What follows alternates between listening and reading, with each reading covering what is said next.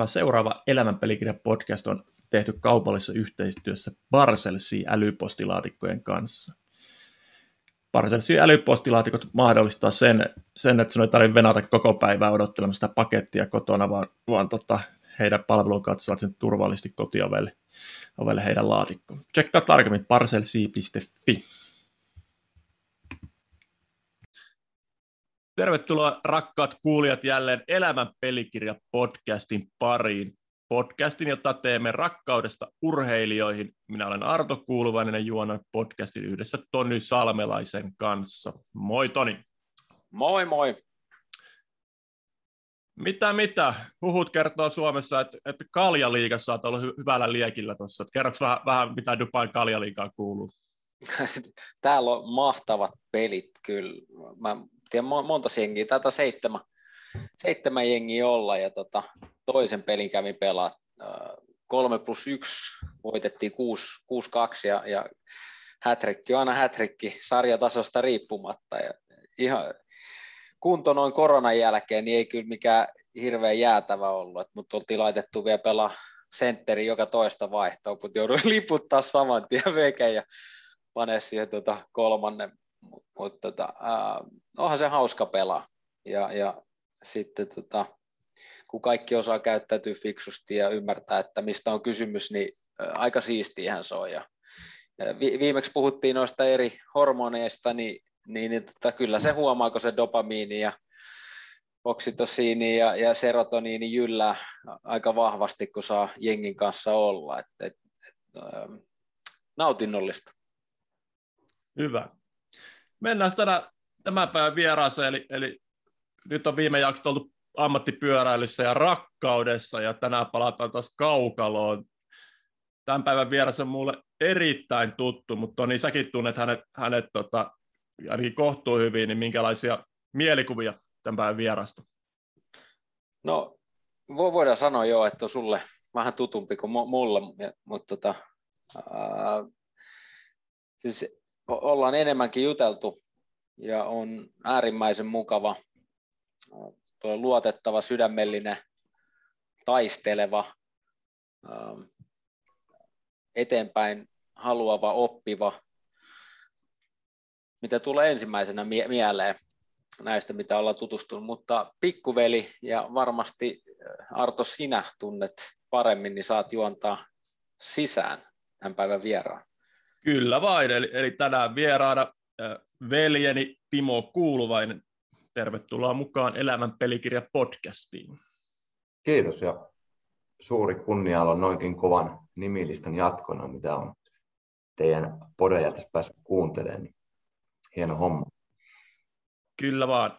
Aloitetaan Timo sunkin kanssa siitä, siitä että mistä kaikki lähti. Miten, miten sinusta tuli jääkiekkoilija?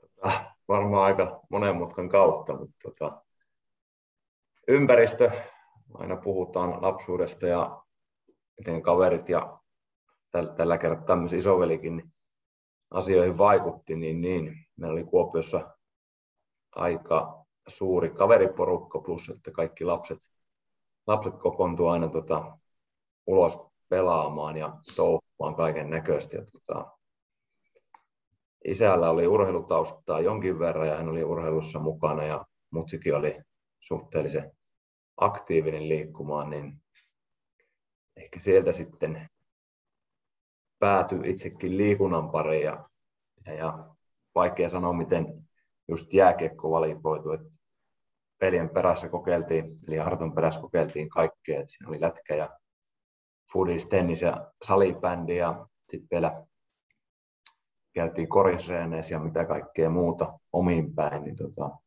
jotenkin se jääkiekko imas, imas vahvasti mukana ja me asuttiin semmoisen kentän vastapäätä, niin talvet sinne plattiin lätkää ja kesät fudista tai pesistä tai mitä vaan, mutta se, se ympäristö oli sellainen, sellainen, että siinä on jotain semmoista maagista spesiaalia ja luistelu oli mulle sellainen juttu, että että silloin tuntui, semmoinen vapauden tunne tuli, että tota, jotain sen jääkiekossa oli sellaista poikkeuksellista verrattuna muihin lajeihin.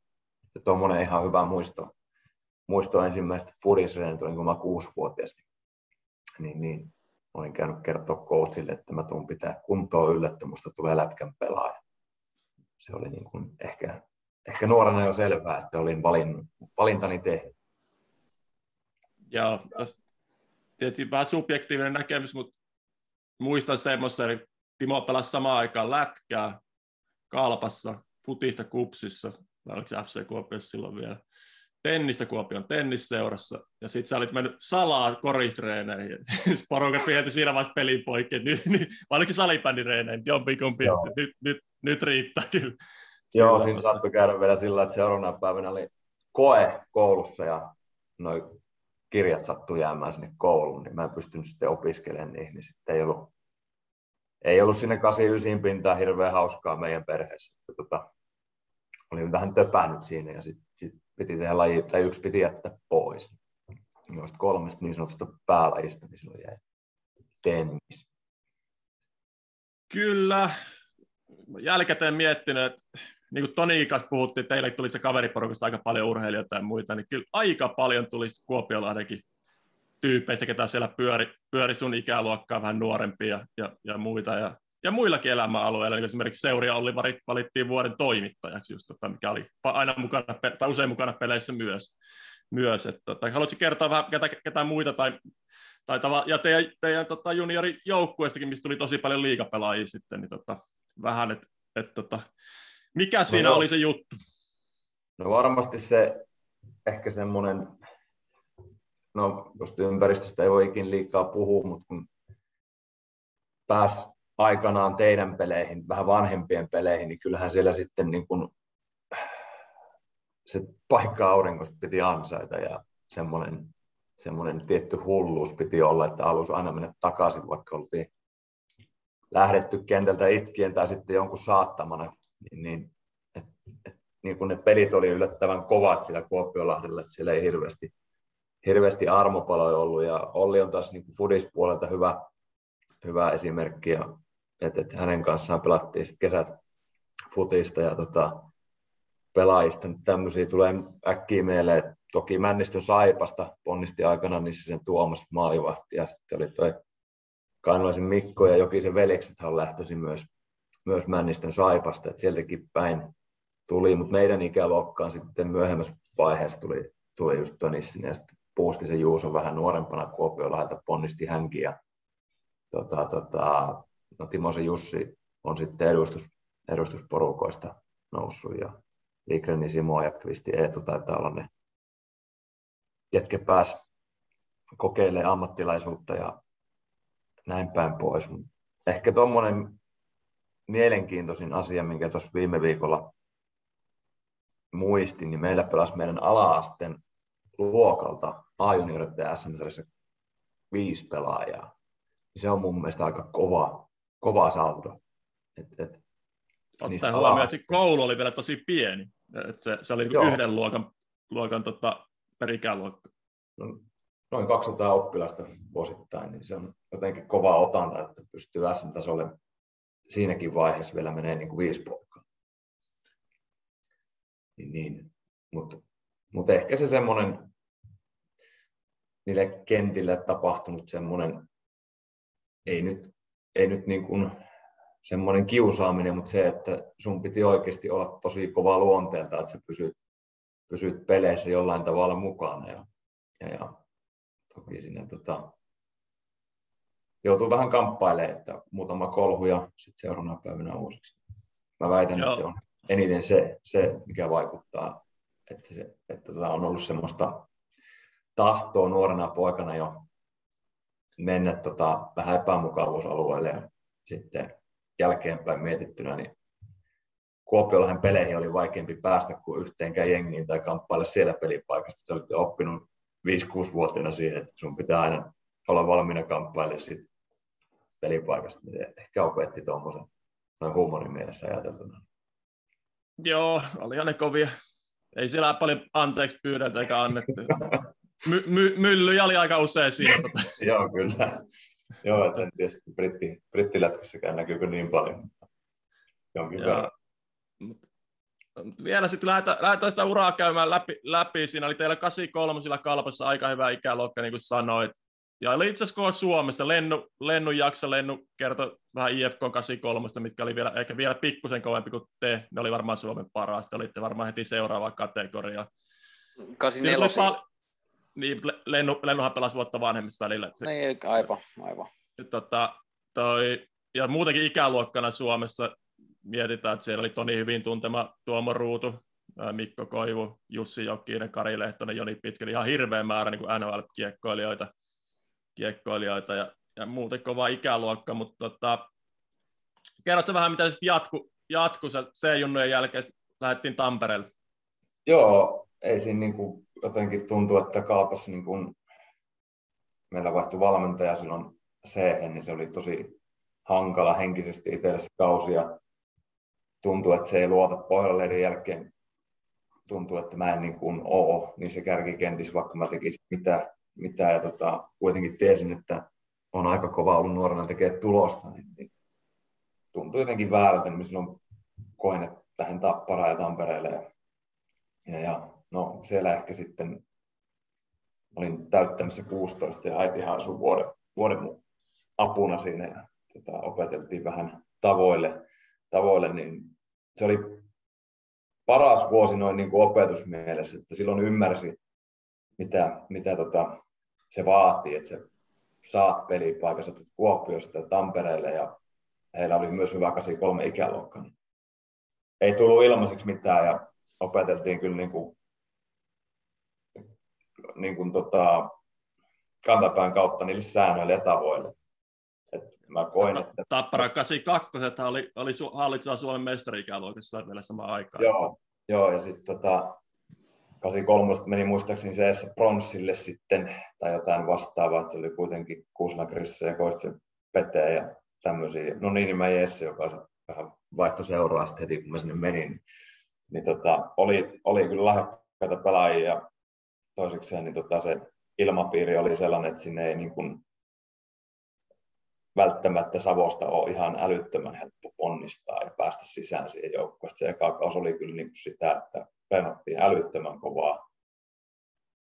Ja sitten tota, treeneissä oli myös niin kuin semmoinen vähän vastaava kamppailu, mihin lapsena oli tottunut. Että ensimmäinen, ensimmäiset harjoitukset, mä olin silloin 82 ja 81 mukana siellä Pyymään Jarkko, mistä tuli mun ensimmäinen kaveri Tampereella, niin mä löysin sitä mailalla päähän niin kuin pesäpallon lyönnillä, kun piti vähän tappelee siinä mutta sitten treenin jälkeen Pyykkä tuli sanoa, että lähdetään katsoa treenimatseja, että hän tarjoaa mulle tuota grilliruot. Niin, et se, se, oli sillä niin terve, tervettä kilpailua, että ensin, ensin tapeltiin ja sitten paskattiin kätteen ja jatkettiin eteenpäin. Ja näin päin pois. Mutta toinen vuosi Tapparassa olikin jo sitten huomattavasti helpompi, mutta se lähti kotiin ja mä olin oppinut pitää itsestä sillä huolta, niin tota, pitkän pohdinnan ja kipuilun jälkeen päädyin sitten takaisin takas Tampereen.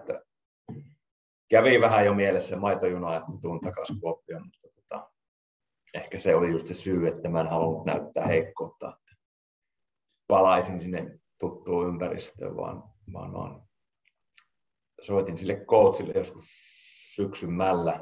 Jorti Kaari oli meidän uusi coach, ja se ei tiennyt, että mä oon nyt tulos. Se silleen sanoi sen aika suoraan, että sun pitäisi sitten viikon päästä olla täällä ja pitäisi myös pystyä näyttämään jotain, että sä et tuu vaan niin kuin silloin kun huvittaa. Mutta mut, kaikki meni hienosti ja Ari oli, Ari, Ari oli sitten sellainen coachina, kuka antoi mulle varmaan junioria ajoille niin eniten semmoista oppia. Ja hän käsitteli mua kovaa, mutta sitten aina oli tarkoitus niillä, niillä asioilla, mitä hän mulle teki, niin sai mut pelaamaan. Joo. Se oli hyvä kausi. Sitten seuraava kauteen, kauteen siirryt A-junnuihin, A-junnuihin ja kaikki näytti hyvältä, mutta sitten hajo, hajosi tota pol, oliko polvi, kun hajosi sillä kaker? Joo. Joo, se oli, se oli tota, hurjaa, että niin kuin huomaamatta omat testituokset oli noussut älyttömästi ja mä olin hyvässä kondiksessa ja omatoimisen jälkeen tota, mun piti mennä viikon päästä edustuksen jäille Tapparassa ja se oli siihen aikaan aika kova juttu. Puhuttiin mun siirtopaperit tai oikeuksien ostamisesta kalpasta ja näin ja sitten tuli painirentti sinne vähän tota, lähdin niin sanotusti liian ison kaverin kanssa hippasille, että tota, polvi hajosi nostovaiheessa ja, ja no se sitten kaksi viikkoa olikin kaksi kuukautta plus kuntoutus, että siinä leikattiin eri tavalla se kierrukka, mikä, mikä oli alun perin tarkoitus. Ja, ja sitten kun pääsin kuntoon, niin se hajosi uudelleen. Niin mä olin joskus joulun tienoilla pelikuntoinen ja pelasin muutaman hyvän matsin siihen. Ja sitten tota, jälkeenpäin tai sillä kaudella kuulin, en vaan päässyt enää pelaamaan. Istuin penkillä katoin pelejä ja Mäenpään Mikson kanssa oltiin vähän koirakopissa siinä. Ehkä omankin käytöksen vuoksi, mutta, mutta, mutta Oksasen Lasse oli kysynyt meidän coachilta, että jos, jos mä voisin mennä loppukaudeksi Ilvekseen lainalle, että mä saisin pelejä ja he tarvii pelaajia. Niin tota, siitä sitten oltiinkin vedetty herneet, eikä mua enää tervehditty hallilla joulusta eteenpäin. Että meillä ei ollut coachin kanssa mitään puheenvälejä sinne. Se oli sitten loppupeleissä helppo päätös jatkon suhteen, että ei sinne voi oikein enää jäädä. Tuossa se yksi, yksi, mistä voisi puhua koiran koppeista, mitä Rikukin kanssa, kun Timollakin on muutama uralle sattunut niitä, mutta en tiedä, mennäänkö tällä kertaa siihen. Onko Toni sulla mitä, mitään tota? Tota, miten, miten sus tuli sitten ammattilainen? On, uralla on eri siirtymiä, niin kuin, tai elämässä on eri siirtymiä, ja, ja tietenkin urheilijana niin siirtymä juniorivuosista ammattilaiseksi on aika iso. Miten se tapahtuu? No mä väitän, että se tapahtui silloin toka tappara kaudella. Mä olin ymmärtänyt, miten mun pitää harjoitella ja että lepoakin kuuluisi vähän saada, niin tota, ja sitten mä näin, että se toimii. Niin silloin mä olin aika varma. Olihan mulla koko ajan tavoite, milloin se oli NHL, mutta vähintään liikassa ja Arton kanssa on vetokin löytyi aikanaan, aikanaan sadasta markasta, minkä Arto sitten kuittasi eka liikapelissä. Niin 16 euroa tuli tilille. Niin, niin tota, et ei mulla semmoista epäilystä ollut missään vaiheessa, että mä en pysty siihen. Mutta se Tapparan b mä sain ehkä semmoiset tarvittavat eväät siihen ja semmoista tietoa itse, että mitä mun kuuluu niin kuin tehdä, mitä mun kuuluu osata, että mulla on mahdollisuus breikata. Niin tota, et mä oikeastaan tiedostin sen, jos on p pääsin pelaamaan aamupelejä jonkin verran häkkipäin ja muuta, niin, niin, niin, ei ollut vaihtoehtoa, että musta tulisi ammattilaista. Ja se, se taas oli ehkä niin kuin jälkeenpäin ajateltuna hulluin ajatus, mitä niin kuin voi olla, että sä heität kaiken sivuun ton ikäisenä ja mietit, että niin kuin, tämä on helppoa, että musta tulee ammattilainen. Mutta sen se mun silmissä vähän niin kuin vaatii, että sun pitää olla uskoa siihen ja olla valmis loppuun monesta asiasta, että sä pär, pär, pärjäät. Mitä sä Arto katsoit tuota veljenä vierestä Timon touhuja ja, ja siirtymistä ja pelaamista? No varma, siis tuossa on se, niin kuin tiedätte, että se vaikuttaa koko perheeseen ihan tosi paljon, paljon niin kuin miten menee, ja se mikä urheilussa se, että jos meni huonosti Timolla, Timo ei ole mikään hirveän hyvästä, niin, tai se niin kuin sit kyllä ties kaikki. Ja, ja tavallaan, että se, se on sitten raskasta myös vanhemmille ja muuten, muuten. ja sitten jos menee hyvin, niin sitten se on taas toisinpäin. Se, se siinä on, on että kyllä se niin perhedynamiikka tietysti vaikutti paljon. Ja tos, tietysti Timolla on se, että, että sä olit niin kuin ihan Suomen kärkeä, siis ei sitä voi kukaan kieltää. Että jos oli, oli jotain All Starsia valittiin, niin siinä oli Mikko Koivu, Jussi Joki ja sinä esimerkiksi joskus, mm. jos jossain turnauksessa. Mutta sitten tavallaan se C-junnoista tuli paljon vaikeampi vaihe, vaihe ja tota, sitä se tiputti aluejoukkoissa jossain vaiheessa. Vaiheessa että et siinä vaiheessa, jos miettii, peilaa siihen, mitä Timo sanoi, että hän on päättänyt, että hänestä tulee ammattikiekkoa, niin kyllä se välillä näytti aika, aika kaukaiselta siinä, siinä mutta sitten kyllä hyvin, hyvin sitten grindas kuitenkin itse, itse varmaan ihan niin työnteolla, teolla pitkälti sitten niin kuin raivasi itse ammattilaisissa on kuitenkin, jos tuosta nyt katsoo, yritän laskea, onko 13 kautta, kun pelasta ammattilaisena. Niin se on, Joo. se on aika, kova suoritus, jos miettii, kuinka, kuinka taas se, että kuinka moni aloittaa tuossakin per ikäluokka jääkiekko, ja se, jo se, että sä pelaat niin yhden kauden ammattilaisena, niin aika kova suoritus mun mielestä. Jos sä pelaat 13 kautta, niin on se nyt aika pirun kova, vaikka nyt sitten lopulta sitä ihan, niin kuin, ihan niin kuin kovinta breikkausta ei pääsarjatasolla Suomessa koskaan tullutkaan tullutkaan, mutta mut aika paljon kaikkea muuta jäi kyllä, jäi kyllä reppuun varmasti tuosta. Kyllä. Tai, niin, onko Toni vielä tuohon, jotain? Ei, mennään, mennään vaan, että mitä Joo. muuta sinne reppuun on jäänyt.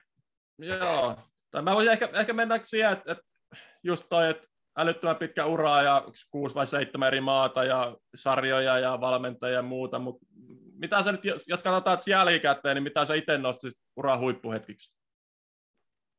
Öö, no oikeastaan kaikki, kaikki kapteenin nimitykset, että se on henkilökohtaisella tasolla niin kuin yksi kovimpia juttuja aina ollut itselle.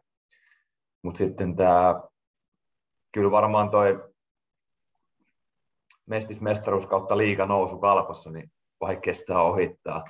Toki ensimmäiset liigamatsit, tämmöisiä kotihollisia mm, täystupaan, niin ei se nyt oikein, ei se, ne liittyy aina Kuopioon, Kuopioon lukuottamatta kapteenin nimityksiin, niin tota, kyllä se liiganousu on varmasti se kovin juttu, plus että sä saat katsoa työsulkukaudella NHL vierestä ja, ja, ja, ja sit sillä oli se sama fiilis, niin kuin, että eihän, niin kuin, ei se ole mahdollista, että me ei nousta liikaa, ei se ole mahdollista, että musta ei tule ammattilaista, ammattilaispelaajaa. Niin, tota, niin, niin, varmasti se liiganousu on se kuitenkin, mitä jälkeenpäin osaa arvostaa, mutta silloinhan se ei tuntunut kovalta jutulta, kun sä et ollut ykköskentän jätkä. Et mä olin kolmos neloskentässä silloin ja pelasin ihan eri kiekkoa, mitä mä olin pelannut junioreissa. Et, tota, piti, tehdä, piti tehdä likasta duunia ja aina takata, kun oli paikka. Jos kaaroit ohi, niin tuli palaute, niin, niin, niin mä oon ehkä sitä, vielä sitä sukupolvea, mikä joutui tekemään sen työn kautta sen aikuisten sarjoihin nousemisen. Niin, niin. Joo. Näin, mutta tuossa nyt niin ne, ne päällimmäisenä, mitä on jäänyt mieleen. No, kerrotko vaan noista kapteeni, kapteenikuvioista, siis äkkiseltään mietin, että sä oot kapteeni tai kapteenissa ollut niin kuin Kalpan junnuissa, Tapparan junnuissa, Jukuritte kapteeni, Norjassa pääsarjasta kapteeni, Ranskassa taisi olla kapteenistossa. Joo. Ni, niin tota, miten, miksi, miksi sut on aina valittu siihen, siihen ja miten se on niin kuin, tapahtunut eri puolilla ja onko siinä ollut eroja kapteenin roolista tavallaan eri, eri maissa? Toi on erittäin hyvä kysymys. Mä en tänä päivänäkään ymmärrä, miksi mut on valittu kapteeniksi, mutta se on ollut aina kunnia ja aina ottanut kunnian vastaan ja haasteen. Lähtökohtaisesti no joissain paikoissa pelaajat äänestää, joissain paikoissa coachi nimittää. Se on vähän siinä ja tässä, mutta Mikkelissä tapahtui Makkosen Kari, Karin päätöksellä ja mm, siinä oli Kanervan Lassen saappa täytettävänä, kenen paita nostettiin vielä samana talvena kattoon, niin, niin, niin että silloin oli ensimmäistä kertaa silleen tosissaan sen asian suhteen. Ja mä jotenkin uskoisin, että, että, että pelaajat, ää, pelaajat luottaa siihen mussa, että mä oon aina niiden takana ja aina puolustan niitä, vaikka olisi oma, oma etukin kärsis, niin mä oon ollut aina niin kuin lojaali joukkuetta kohtaan. Että, että, että mä uskoisin, että se jotenkin liittyy siihen. Niin, ja kyllä se no, oma, oma etu niin. varmaan kärsikin vuosien varrella muutaman coachin kanssa siitä.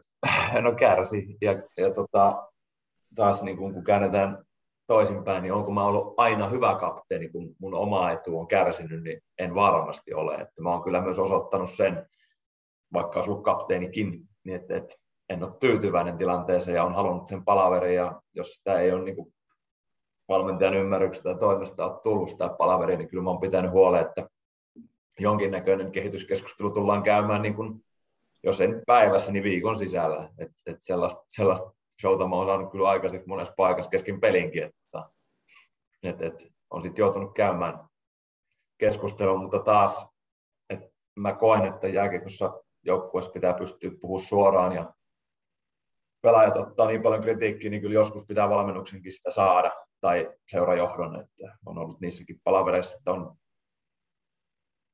kahdelle valmentajalle maksettu palkkaa ja mietitty, että potkitaanko kolmaskin pihalle, niin joutunut sanomaan, että ei, että, että, kyllä seuran kannattaa ajatella ehkä, ehkä välillä myös niin kuin taloudellisia asioita, että kannattaako maksaa kolmelle valmentajalle palkkaa, ketkä kukaan töissä.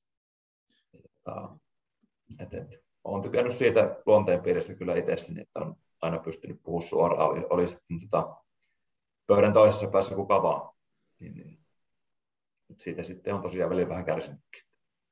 Kyllä, kyllä. Miten tota, vastoinkäymisiä, jos, jos mietit mitkä uran varrelta, niin tota, on ollut koirankoppeja, on ollut vaikka minkälaista loukkaantumista ja, ja vääntöä seurajohtajan kanssa sun muuta, niin mitä, jos joku pitäisi nimetä sinne, mikä, jää, mikä tuleekaan mieleen? No, se tulee oikeastaan parikin. Että mulla oli se, muistan kautta, mutta mä lähdin Mikkelistä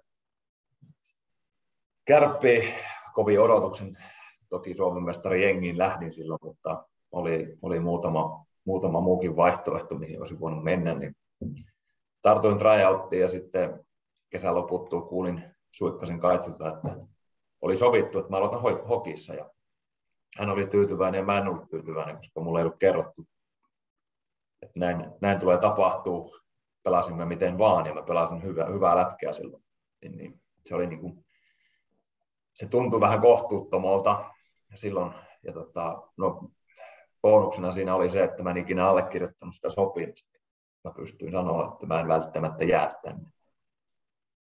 Ja tota, no, se kausihan meni sitten hokissa hienosti ja tutustuin itse Tonin veljenkin siellä, oltiin kämppiksi ja, kämppiksi ja näin, niin, mutta se sama toteutui sitten, sitten tuolla Espoon Bluesin visitillä, että koska mä puolitoista kuukautta kerennyt olla ensin kolme koematsia ja sitten, tota, sitten tota, sopimus ja sitten taas yhtäkkiä siihen pimeäseen koirankoppiin ja oikeastaan en tiennyt, että miksi, mutta taas arvostan sen hetkisiä valmentajia, että he kyllä osaavat kertoa sitten, että miksi.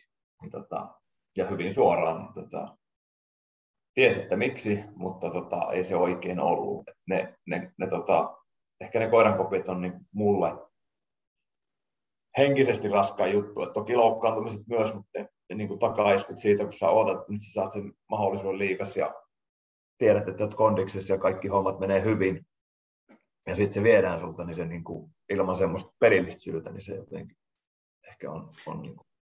Mikä oli se miksi?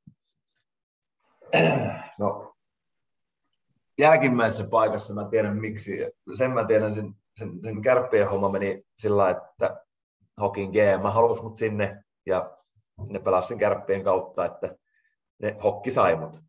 Ja siinä sitten kävi niin, että Junno Juha pyysi mut jouluna takaisin ja mä ilmoitin, että en ole tulossa. Että mulla on tullut plussista tarjous mä lähden sinne. Ja, ja jos siirtokorvauksia kyselette, niin muistakaa, että tota, mulla ei ole allekirjoitettu soppariin, niin ei voi olla teilläkään. Et, tota, kun ne kysyi silloin Espoolta plussi, äh, plussilta tota, siirtokorvausta, ja se oli aika kohtuuttoman kova. Mutta miksi oli Espoossa sitten se, että mä en ollut oikein tyyppinen tai mä en ollut niin muovattavissa enää. Mä olin jo, minkä ikäinen mä olisin ollut 25-26 ehkä, niin mä en halunnut pelata sitä lätkää, mitä multa välillä sitten odotettiin. Että mä sain alkuun pelata kiekollista peliä ja pelasin hyvin ja sitten yhtäkkiä jos ruveta roiskii punaiselta päätyy ja sitten tuosta puutettu olalle, että hyvä, hyvä poika, niin tota, mä ehkä kipuilin sen oman peli-identiteetin kanssa silloin aika vahvasti, että mä en enää halunnut pelata sitä lätkää, mikä oli liian helppoa. Ja se, se oli sitten se miksi, että kaksi jalkakynää yhteen vaihtoa ja toinen onnistui ja toinen ei. Ja jälkimmäinen itse vielä onnistui, niin se oli sitten aika viimeisiä vaihtoja, mitä mä Espoossa, Espoossa pääsin pelaamaan. Mutta, tota... nyt, nyt kun on ikää tullut, enemmän, ja jos sun pitäisi ajatella valmentajan näkökulmasta mahdollisimman objektiivisesti, tai kolmannen persona, on se GM tai joku objektiivisen katsoja, miten sä näkisit sen tilanteen? Mi, mi, millainen, miten tämä tilanne niin kuin menisi ideaalimaailmassa? No tota, ehkä mä peilaan siihen Suikkasen Kaitsun tapaan valmentaa, että hokissa oli aika vapaat kädet, toki pelattiin veljessä aika isossa rooliskin, mutta saatoit menettää kymmenen kertaa omalla sinisellä kiekon, niin sen kymmenen kerran jälkeen Kaitsu tuli sanoa, että menisit siellä vielä monta kertaa yrittää tuota juttua. Niin. Se oli ehkä se tapa, millä mulle kuuluu viestiä, eikä se, että helvetin kusipää, että tuut mestiksestä ja tuut tänne leijuu. Niin, tota, niin, niin se, että se saada mut ymmärtää ja arvostaa valmennusta, niin on, on se, että se keskustelee se asia läpi, eikä sillä, että sua käsketään. Mulla on jonkinasteinen auktoriteettiongelma ollut tuossa nuoruudessa, niin, niin, niin mä koen, että itse olisin hoitanut sen asian niin, että olisi käyty läpi, miksi ei näin tehtäisi, varsinkaan omalla sinisellä, että, että, että mennään sitten vaikka toiseen päätä, päätyy tota, heittämään ne kyniin. Mutta jotenkin keskustelemalla, mutta mut se ei siihen aikaan ehkä ollut, ollut tässä meidän lätkäkulttuurissa se, niin vahvasti se sellainen valmentaminen, että kyllä vähällä pääsi verrattuna jengikavereihin, mitä Espoossa Voitaisiinko me suositella muun muassa, onko se Erikssonin Idiotit ympärilläni kirjaa valme, valmentajille ja monta monta muuta ymmärtääkseen, Kyllä. että ihmiset on erilaisia, niitä voidaan käsitellä myös eri tavalla. Joo, juuri, juuri näin, ja se on vieläkin, vieläkin pinnalla se sama, sama aihe valmentajasta, me käyn kouluun, niin sama asiaa toitotetaan. Niin tai valmentaa niin, eri tavalla tarkoitin. Niin, kymmenen vuotta puhuttu, että kaikkia ihmisiä voi käsitellä myös eri tavalla. Kyllä mä ymmärrän itsestäni monta kertaa kävi niin, että kun valmentaja ärähti mulle, niin sitten tapahtui hyviä asioita, vaikka mulla oli pää ihan jäässä, niin me jostain syystä toteutin niitä asioita ja peli alkoi kulkea ja mua heräteltiin, että niin on kalpasta monta esimerkkiä ja muualtakin, niin, mutta mut, ei se kivaa ollut, että sulle piti aina niin kuin räjähtää ja haukkua sut alimpaa helvettiin ja sitten yhtäkkiä, että no nyt sä teet, rupeat tekemään tehoja, niin ei se, ei se oikeasti toiminut, mutta ehkä jäi semmoinen kuva tietyille valmentajille, että mua kuuluu vähän herätellä ja ravistella, ja sitten kun se sitten rupesi olemaan niin kuin päivittäistä, niin se, se oli aika sitten raskasti ja kulkea loppupeleissä. Näin. Kyllä.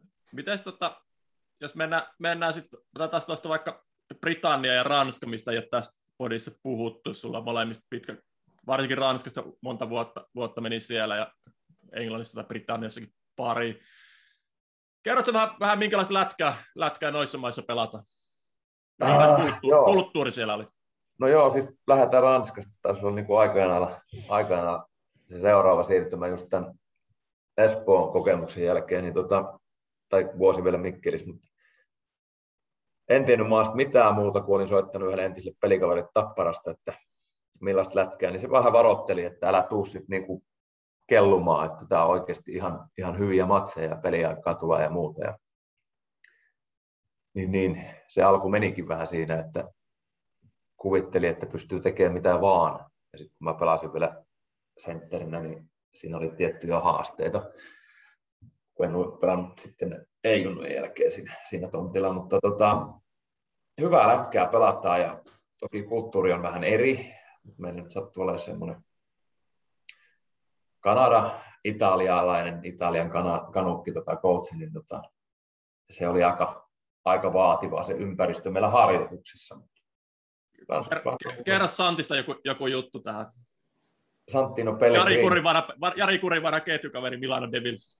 Kyllä, Santino Pellegrino, niin hänen mukaan nimetty myös Vessy, mutta ei nyt ihan, ihan osunut. Mutta tota, hyvä jätkä, semmoinen vanhan liiton hokijätkä, semmoinen kuin leffasta olisi kaivettu ja pieni hullu italialainen ja tota, ää, tosi reilu, tosi reilu, mutta vähän ehkä omien tapojensa orja, että tota, se sanoo meille alkukaudesta jossain matsissa, että jos, et, jos ette te ole taitavia jengi, niin te olette kovakuntoisia jengi.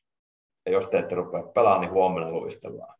Se oli jo tullut selväksi, että me luistellaan joka helvetin reeneissä, ja sitten ihan sama tullaan kuin viiden aikaa aamuyöstä, niin illalla luistellaan jäällä.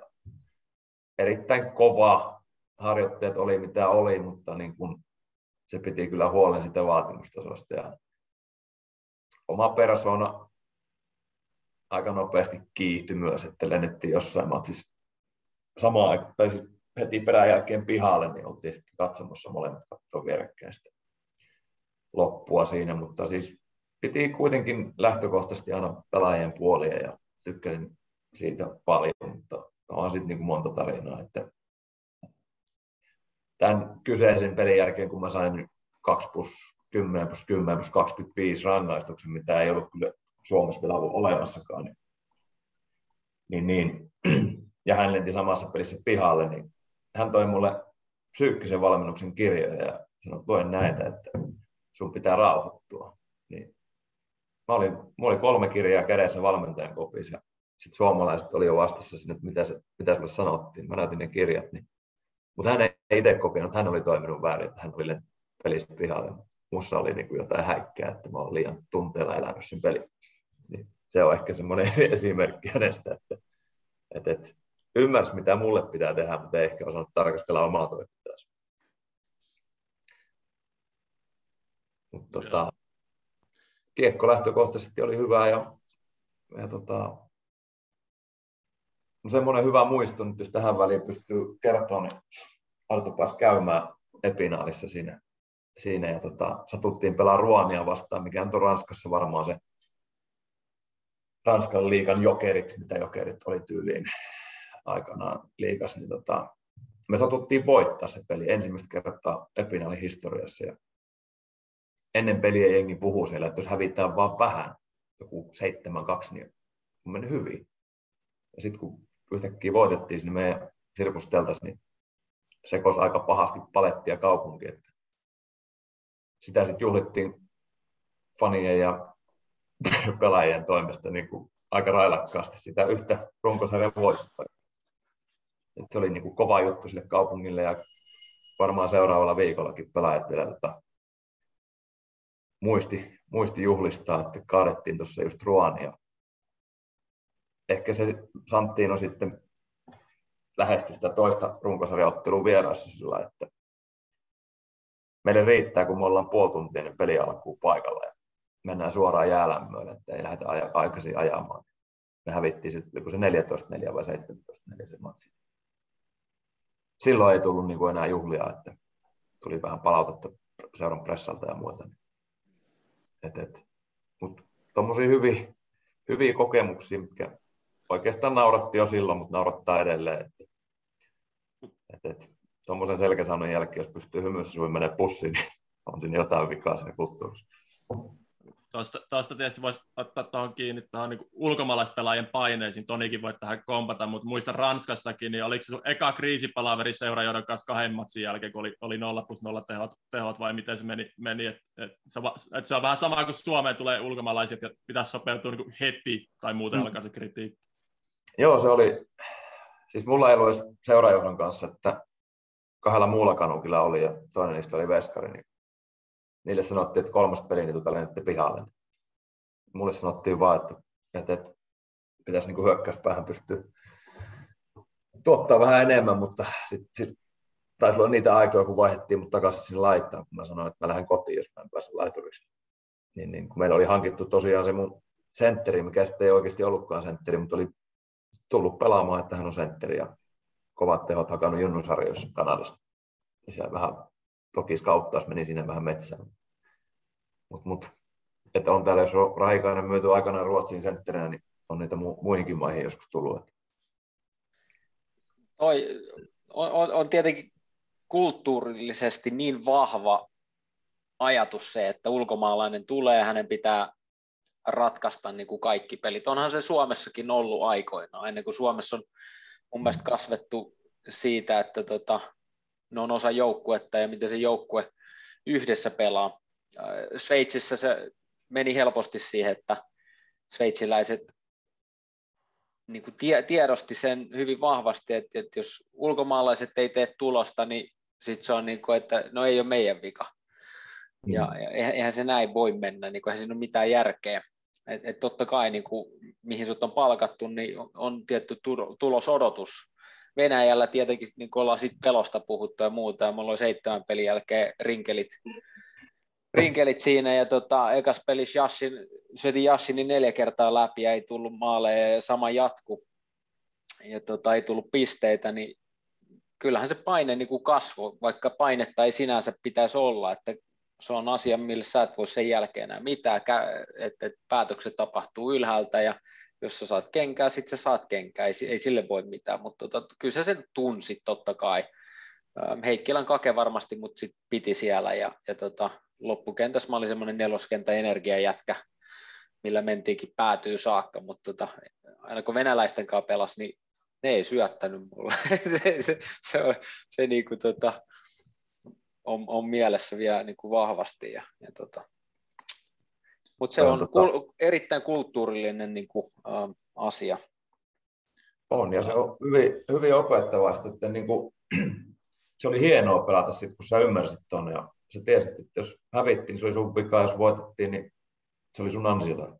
Ja, että se oli aika niin kuin mustavalkoista se toiminta ja ei Suomessa ikinä ollut sellaista niin kuin tulosvastuuta tai sellaista tulospainetta, mitä niin kuin ulkomailla. Ja mä tavallaan niin kuin tykkäsin sit, sit, kun mä ymmärsin, mistä on kyse. Ja ei ollut niin kuin ihan yksi kerta, kun näkyy vaikka kanadalainen niin pelin jälkeen meni muuttele pöytäkirjaa vähän tehopisteitä tai tota, pahimmillaan yksi puhuu jäähyaitoista tehopisteitä kesken, kesken matsiin ja meni siihen toimitsijapöydälle juttelemaan niitä, niin meiltä viettiin suomalaisilta usein, usein muutamia. Molempina kausina viettiin maalia, kuusi syöttöä viettiin eka kaudella, niin se ei, mitään, se ei ollut ihan herkkua aina, että kun pelin jälkeen katsot, että ok, että ei tullutkaan kolme tehopistettä, kun tuli yksi. Niin, niin se sitten vähän repii sitä joukkuetta taas kahteen, niin kuin kahteen, kahteen osaan. Kyllä sen verran mä heitän nopea niin 0506 IFK palkattiin Peter White ja, ja palkattiin ehkä tekemään tulosta tai odotettiin ja ei ollut ihan siinä kunnossa, mutta joukkueena me ymmärrettiin niin kuin se arvo, vaikka se niin kuin palkka versus niin kuin mitä se toi, ei kohdannut, mutta se oli silti niin kuin huikea lisäarvo niin kokemuksen, mitä se toi ja aloittajana ja, ja ihmisenä ylipäätänsä. Mark Murphy tuli kanssa, mikä valitettavasti Pena treidasi Veke, joka oli semmoinen niin todellinen soturi, ja tota, olisi loppukaudesta ollut niin kuin aivan huikea, mutta tota, se päästettiin Veke.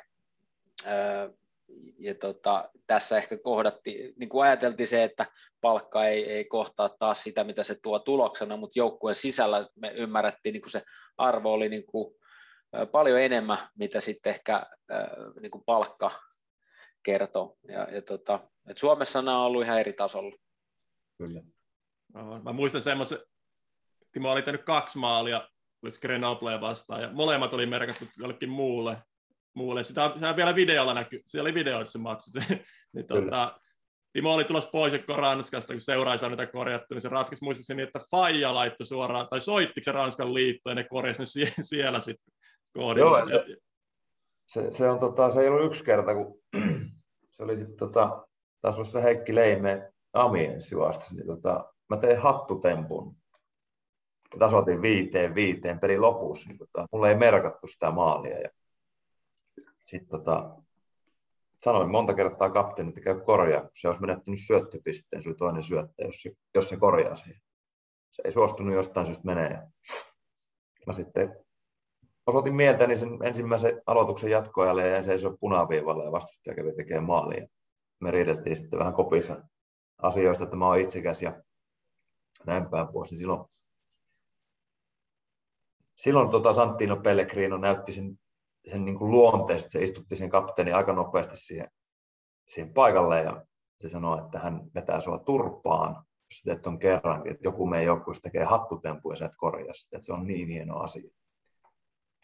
Niin, niin ää, että kyllä se tapahtui kaiken näköistä tuommoista ja sinne piti olla niin kuin, varsinkin eka vuonna sä et osannut olla tarkkana, sitten toka vuonna vähän rupesi kuuntelemaan, että, että kuuluuko se omaan ke- ke- Kerro nyt, mistä sä sait niinku ideaa, että sä jäät seison punaiselle. Se on, tota, se on tota, merenperintönä kuopiolaisilla yleensä. Äh. Jonkinnäköinen protesti. Mä, mä sanoin sille monta kertaa, että mä sanoin sille vaan jotenkin, että kohta sä näet, mitä niin kuin tapahtuu. Ja siis kusin niin jengin muroihin täysin se homma ja tiesin, että mun takia hävittiin, mutta mä olin vähän sillä että nyt mä osoitan kapteenille, että tämä ei ole oikein. Me pelattiin kuitenkin samassa kentässä ja hän kävi aina korjaa tehopisteitä niin kuin tuli onnittelemaan maaleesti. Mä en oikein tykännyt siitä tavasta, tavasta toimin. Se vaan tuli jostain, jostain selkärankasta. se mua yllätti eniten, että tämä coach ei suuttunut mulle sitä asiasta. Mä olin ihan varma, että se heittää mut niin pihalle. Ei, ei se sanonut mitään. siis se vuosien varrella, mitä sellaisista pihallispeleistä, niin vaikka siis jotain protesteja, jäähuaitiot peruutelluja vai, vai mitä kaikkea niitä oli. oli tota, Joo. Monenlaista. Mutta mut palataan nyt ihan, niin kuin ihan snadisti tähän. Miettikää, kun te olette katsojana sieltä tai TV, TV-matsi. Mitä helvetti, toi yksi ei liiku mihinkään, se vaan siellä punaisella. Mitä tässä tapahtuu? Niin. No mulla oli ehkä ajatuksena se, että jos tulee joku irti... Ja jatkoajalla vielä. Niin, mä oon läpi, mä oon läpi sitten puolustaen sitten pätkiäkään, että ihan sama, mitä siellä tapahtuu. Joo. Joo, että on noit, noit on tullut ehkä turhankin usein tuommoisia päähänpistoja. Että et, on tosiaan menty peruttamalla jäähöaitioon ja siitä mä taisin saadakin se Morsinessa se ulosajon sitten loppupeleissä, kun mä en päässyt jäähytä pois, vaikka vastustaja teki maalin, niin sitten alkoi semmoinen pieni show ja Mikkelis, Mikkelis myös. Niin mun mielestä se on jotenkin hauskan näköistä, kun sä menet väärin päin jäähyä ja liuut silleen takapäin. Mun mielestä se vaan näytti niin hauska, että se oli pakko niin tehdä. Tuomari ei ymmärtänyt huumoria. Ei ymmärtänyt. Yhden kerran mä oon nähnyt se Kalpa Aassa joskus yksi kaveri, öö, meidän vanha kapteeni, niin tota, yritti hakea maalivahin maina, kun sai jäähy että se menee jäähyä, että se veskari edessä, niin sitä mä en päässyt ikin tekemään, ja olisin aina halunnut kokeilla, että jos se menisi tuomarilta ohi, että tuli takaisin kentälle siihen veskari edessä, niin se olisi taas semmoinen, semmoinen niin seuraamisen arvoinen asia. Kyllä, kyllä. Hypätäänkö Ranskasta Britannia? Sä olit siellä itse kolmekin eri stinttiä, stinttiä Briteissä vähän eri Joo. seuroissa, eri tasoilla, tasoilla niin tota, se oli sitten hyvin erilainen hokikulttuuri tässä siellä. No joo, siis se oli silloin itse asiassa just Ranskan toisen kauden jälkeen mulla leikattiin jalkaa ja sitten mä olin Suomessa kuntouttaa, pelasin HCK en päässyt sitten lähteä sieltä seuran toimesta. Mutta syksyllä. Mä olin kyllä toki riintautunut jo niiden valmentajien kanssa silloin kesällä, kun mulla todettiin semmoinen sydämessä semmoisia muutoksia, niin, niin ää, sitä sitten tutkittiin viitisen viikkoa siinä ja valmentajat oli sitä mieltä, että mua ei kiinnosta vaan pelata Mestiksen harjoituspelejä ja näin päin pois, niin sitten kun mä sain peliluvan, niin tota, tota, mä olin käynyt Manchesterissa siis edes syksynä, mutta mä en pystynyt pelaamaan pari viikkoa, että se jalka oli sitten taas turvannut, niin, niin, niin jengin kaveri laittoi mulle Facebookin kautta viestiä, että tuu tänne niin kuin Telfordiin ja sitten mä olin silleen, että no okei, että voimme tulla, että, että mitä sille maksetaan. Sanoin, että coachi laittaa kohta viestiä. Se laittoi vartin sisään se coachin viestiä. Se ensimmäinen tarjous oli enemmän kuin mä oon tienannut liikas koskaan Suomessa. Mä olin että no nyt tuolla tule, että maksakaa tämän verran. Ja sitten sanoin, että no tuohon väliin tulee, että enempää tulee ja kämppä tulee ja näin. Sitten mä soitin niin kuin HCK, että hei, että kaksi vaihtoehtoa, että joko maksatte mulle opintotukea mä en pelaa pelikään tässä jengissä. Tai sitten puretaan sopimus toisaalle, niin, niin sitten mä päädyin sinne Telfordiin. Ja se oli sitten vähän niin kuin, vähän kulttuurisokki se alku. Manchesterissa oltiin kaikki hoidettu viimeisen päälle ja treenisentterit oli ihan, ihan niin kuin luksusluokkaa ja kaikki pelaajat asuu tietyllä alueella kimppakämpissä. Mutta, tota, niin, niin. Mut, mut, kaikki, kaikki sit mun kohdalta hoidettiin siellä hyvin, että siellä oli seura, seura omistajuuden ottanut haltuun semmoinen herra kuin Wayne Scholes, ja hän on tota, sit vähän isommissa, isommissa pajoissa ollut töissä, niin siihen ruvettiin tosissaan panostaa, ja se kyllä näkyy niin kuin kaikessa tekemisessä, että ei tarvinnutkaan mua kysellä viikkoa pitempään. Kaikki tuli kämppähoituja ja näin päin pois. Mutta öö, kulttuuri alku oli vähän hiljasta peleissä ja muuta, kun Telfordi oli jenginä, ollut varmaan sarjan viimeinen edelliset kymmenen vuotta ja voittaa ehkä yhden pelin aina kauteen. Niin. Mutta mut sitten me yhtäkkiä ruvettiin vähän voittaa niitä pelejä ja, ja olisikohan me puolitoista kuukautta, kun mä olin ollut siellä, niin oliko ensimmäisen kerran loppuun myyty meidän hallia. Et siinä oli makea olla mukana, että oma peli kulki, se on yksi suomalainen suomalainen kaveri, Kivirannan Miikka ja mulle, mulle sopiva sentteri ja hyvä tyyppi ja sitten sainattiin tuolta ää, mikähän tämä oli Miltonista, taisi tulla tämä, tämä semmoinen Rick Plant, vähän, vähän tota jo vanhempi kaveri, koska silloin 39 tai pelata vieläkin. Niin tuli meille kolmanneksi siihen ketjuun ja päästiin ratkoon hyvin pelejä ja, ja palkat tuli joka kerta. Perjantaina kello 12 mennessä tuli aina palkka ja näin, niin kyllä mä niin tykkäsin siitä ajasta lukuun ottamatta sit niistä peleissä, mitä kaikkea kävi, mutta siis että niin kuin, silloin oli siistiä pelata lätkää, oli aina täysyleisö ja tota, tota, näin päin pois. Joo. Kerro vähän niistä peleistä, oli välillä aika tota, kun suoraan lämärileffoissa meininki siellä, siellä, ja ne, ne, hahmot, mitä siellä veti, veti niin kerro, vaikka, kerro vähän Mad Dogista esimerkiksi tämä, niin kuin, tavallaan niin esimerkkinä siitä, minkälaisia kiekkoilit siinä sarjassa oli.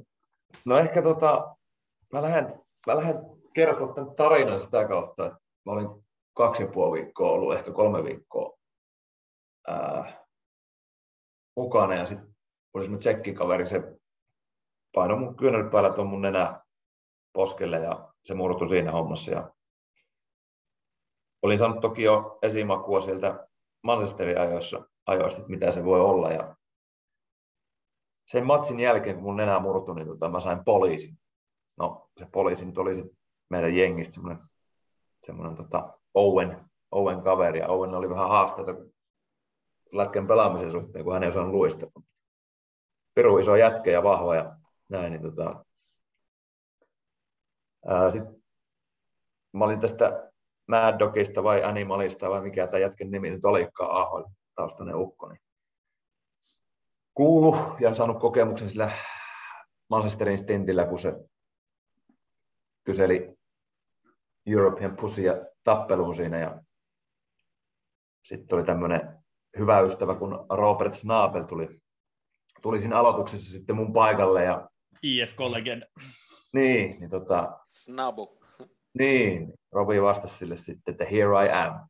Ja tota, se, se tota, animali pyöri sitten muutaman kerran, tai sillä pyyhittiin lattia parikin kertaa siinä matsissa, ja mä en tiedä, jääkö siitä sille vähän, vähän tuonne takaraivoon, mutta ne oli ihan sairaat pelejä. Miika, Miikan tuo mun sentteri, niin sormi oli amputoitu kyseistä jengiä vastaan, kun oli tullut vähän keppiä ja sitten oli päässyt takaisin peleille, niin ennen sitä peliä niin pidettiin tyylin toisemme kädestä että mitähän täältä tulee.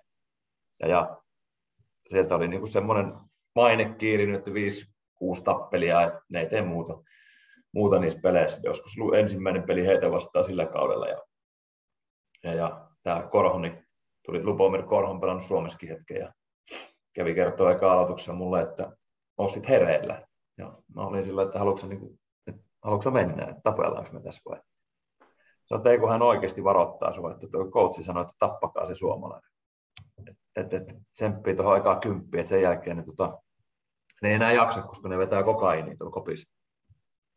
Et, et, ne hyytyy sitten, mutta mut sitten vaihdettiin Owenin eka aloitukseen ja, ja, ja se eka kymppi oli kyllä aika sairasta, että multa keihästettiin pelihousut auki.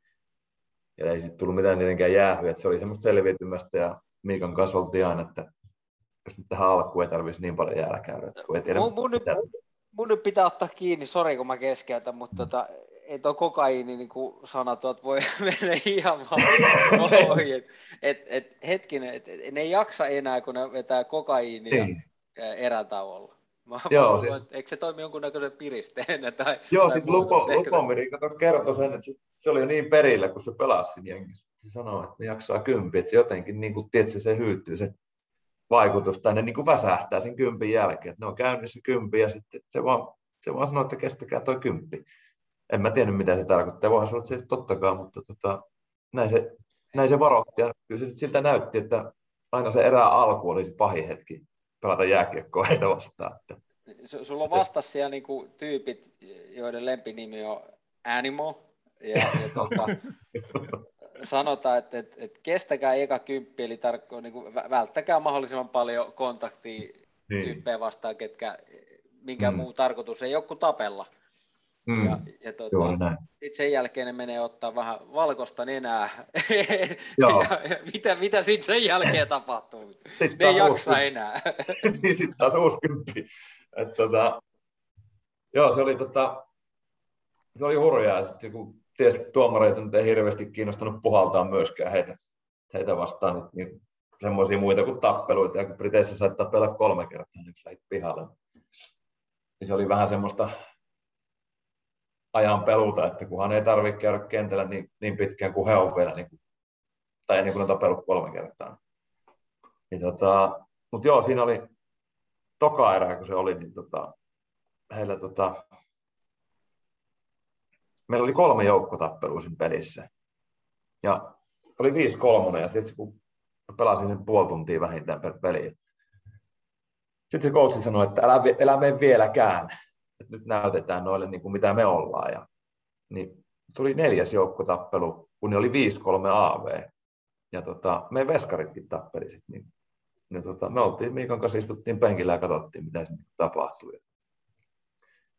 Sillä hauska, hauska tilanne myös siinä, siinä sitten, että tämä meidän, meidän tappelija niin tuli pelin jälkeen sanoa, että näit se miten hyvin mä tappelin, kun ei ollut liukasta. Tappelin jäähyaitiosta, niin se pärjäsi eka kertaa siis, Tämä kuulostaa enemmän sellainen, niin kuin tuomari pudottaa kiekkoa, niin se on niin kuin enemmän semmoinen, että fight! se, se oli suoraan ja kongin pelasti, mutta mä opin Englannissa ole sillä aloituksessa, että mun mailla oli valmiina lyömään. Siis mä oikeasti opin sen, että mä, mä lyön semmoisiin paikkoihin, missä suoja heti, niin, niin sillä pystyy pitämään vähän niin kuin etäisyyttä niihin jätkiin.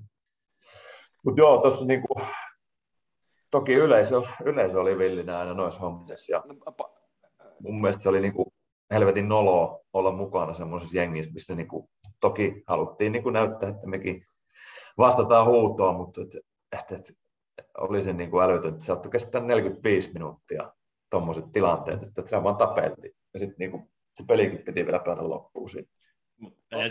Sen verran pitää, että toi niin oli ihan poikkeuksellinen jengi toi Sheffield siinä sarjassa, että läheskään kaikki ei ollut niin noin sekopäisiä siellä kuitenkaan. No ei ollut, joo totta toi. Ja, mutta semmoinen niin ehkä sen, niiden junioreittenkin ihannointi, että ne niin kuin halusi tulla tappeleen, että ne saa niin paikan joukkueesta, vaikka kukaan ei olettanut, että ne niin tappelee. Semmoiset kynänpaksuiset jätkät menee tuommoisen Mad Dogin hampaisiin, niin ei sitten niin kuin hyvää tule. Et, et, et, et se oli karmeen näköistä, kun joku 170 senttinen 70 kiloinen jätkä menee tappelemaan tuommoisen jätkän, kun on painut niin semmoisissa sarjoissa ja ottanut sielläkin niin kuin älyttömiä jäähy, jäähymääriä. Et se on yli, tapellut AHL yli 300 minuuttia kautta.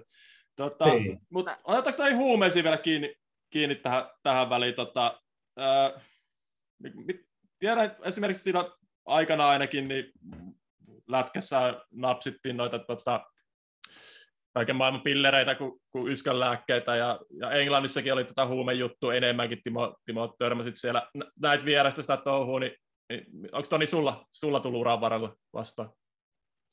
Onhan se tullut vasta, vastaan, kai voisi sanoa että tietenkin tai muuta, mutta tuli se Pohjois-Amerikassa tota, vastaan, että siellä kauden päätyttyä sitten niin kuin, yksi, yksi pelaaja tuli es, esittelee ja kysyi, että haluuko. Ja siihen sanoin sitten, että ei kiitos, että ei, ei mulle. Ja toisen kerran vielä niin kuin tarjottiin ja kysyttiin ja sitten mä sanoin, että ei.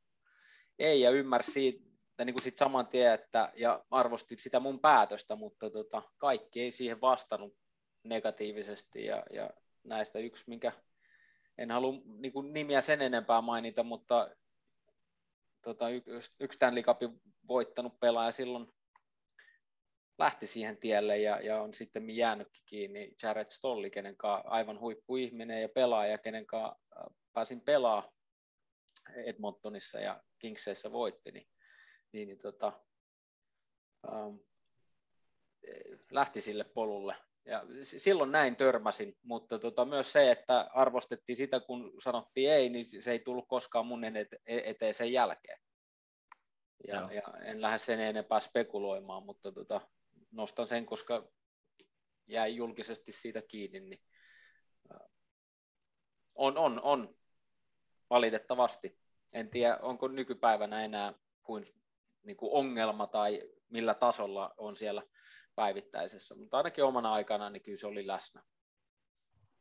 Miten Timo, Timo näit Englannissa nyt enemmänkin, mutta näitä muualla, muualla noiden kanssa, tota, ainakin niiden nukahtamisväkkeet ja niiden kanssa. No joo, uni, unilääke juttu on näkynyt kyllä ihan ikävä kyllä Suomessakin, mutta tota, Englannissa se oli niinku, se on ainoa paikka, missä mä oon kuullut, en mä ikinä nähnyt, joku on käyttänyt, mutta on kuullut, että et, et, vieressä kopissa saatetaan käyttää huumeita parhaillaan, niin on se vähän niin kuin, ja sitten oli sillä se meillä se jupakka, missä ruotsalainen tässä on linnatu omionkin siitä, ja siinä ratsattiin niin kuin hänen puhelin meidänkin joukkueesta, haettiin aamiaispöydästä neljä pelaajaa kuulusteluihin, että, että kun löytyi vaan hänen puhelimesta puhelinnumeron, hän oli diilannut ilmeisesti kamaa. Ja, niin, niin, että siinä oli muutama viikko semmoinen, että ei kukaan tiennyt, että mitä tapahtuu ja ketkä joutuu niin kuin kiven sisään sun muuta. Että sieltä, siitä jengistä,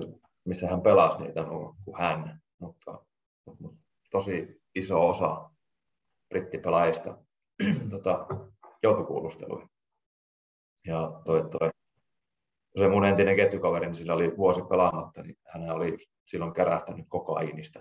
Ja tota, toi, toi, päätti, että kerran kokeili, niin ja hän oli silloin 21, että siitä oli aikaa, mutta kuitenkin, ja on se niin kuin, ainakin silloin oli siinä sarjassa läsnä se huumeet ja kaikki mahdolliset kasvuhormonit sun muut. Että, että, että se, ehkä se, se niin kuin,